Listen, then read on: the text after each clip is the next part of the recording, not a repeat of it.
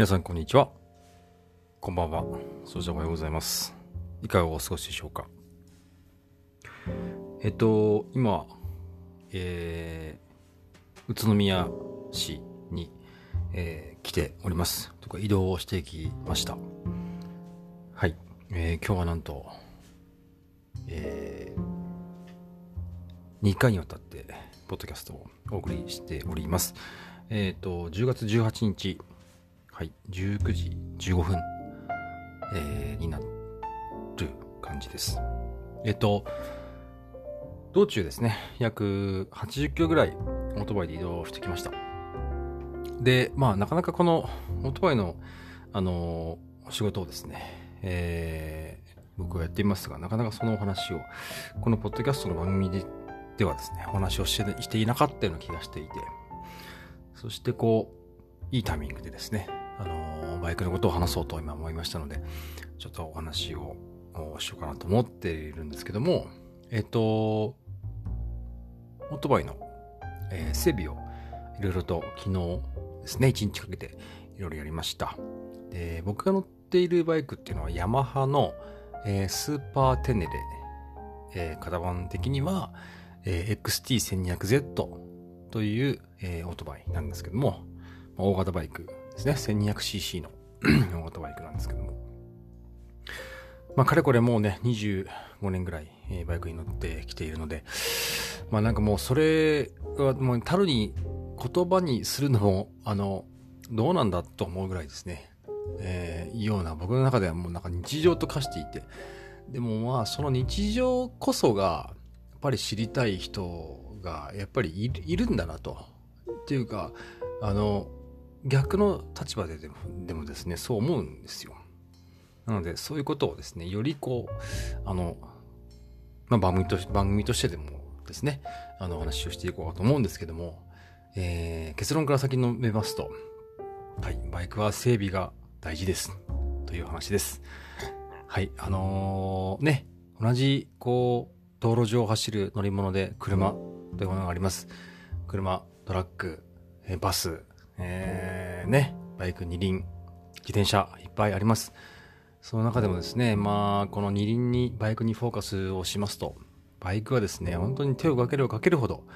そして整備をすればするほど、まあちょっとそれは語弊がありますが、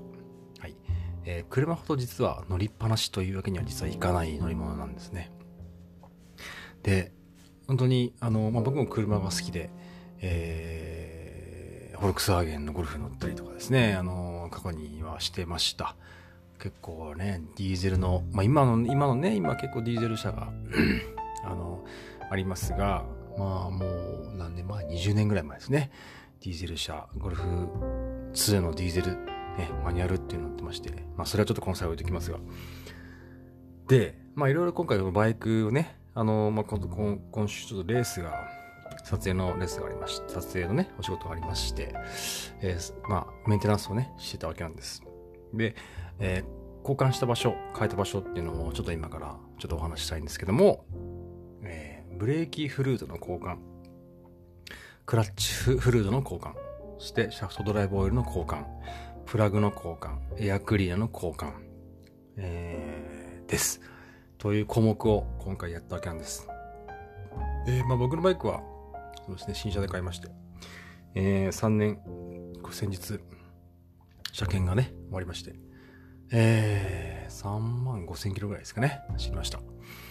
で、えっ、と、まあ定期的にメンテナンスはやれるところはね、やっているんですけれども、まあ今回まあ、あの、レッドバロンさんという、レッドバロンというですね、まあ、言ってみれたら、レッドバロンはね、バイク界の日本で言ったトヨタのディーラーさんみたいな感じなんですね。まあ、ここに任しときゃもう問題ないでしょっていう、まあ、バイク屋さんなんですけども、えー僕はそこでもう3台、4台ぐらいね、バイクを買っていますが、まあ、最後はそことね、ちょっとね、そこで見てもらって、えー整備をね、していただいたんですけども、まあ、その項目を今回いろいろ変えました。で、まあ、久しぶりにね、あのー乗った自分のバイクだったんですけれども、まあ、驚きました。え、かなりガラッと雰囲気が変わりまして、あ、新車の時はこんな感じだったよねっていうのをですね、改めて思い出しまして、えー、改めて、まあ、バイクはね、そうなんですけれども、本当にそうなんですけれども、整備が大事だなと、うん、と思うわけなんですよ。で、これね、この話、裏を返せばですよ。なんでそんなにですよ、バイクって整備がかかるの？っていう話になってくるんですけども、まあ、これはですね、確かに車乗られる方はね、メンテナンスなんてほぼしないよっていう方の方がほとんどなんじゃないかと思うんですよ。車買ってね、次の車検まで別にノーメンテですよっていう方はほとんどと思うんですよ。でもね、車検に出したら結構いろいろんなところをですね、交換してるんです、実は車って。で、それによって車検が終わると結構ね、リフレッシュして帰ってきて、ああ、なんか違うねって思うと思うんですよ。でもバイクって実はそれ以上っていうかもうね、3倍、4倍、5倍、6倍、もう10倍ぐらいの、もう1個部品を変えると全然違うものになるっていうことをですね、えー、改めて僕は今回ちょっと感じました。えー、バイク歴のね、バイク歴25年の僕がそんなことをね、感じました。えー、改めてね、そういうようなことを思いまして、まあ今回ね、ちょっと交換した点数、部品点数っていうのはかなり多かったので、えー、まあね、あのー、いろいろとこう、えー、影響がですね、いい意味での影響が出た場所だったので、えー、クラッチのやっぱり切れ角、えー、とか、スパッと切れるとかね、ブレーキもタッチも本当に、あの、パッと切れるとか、まあ、パッとこう作用するとか、あるいはシャフトドライブにしてもそうなんですけども、シャフトのね、やっぱりこう走行のフィーリングが全然違うわけなんですよ。あるいは、えー、プラグをかけたことによってエンジンのこの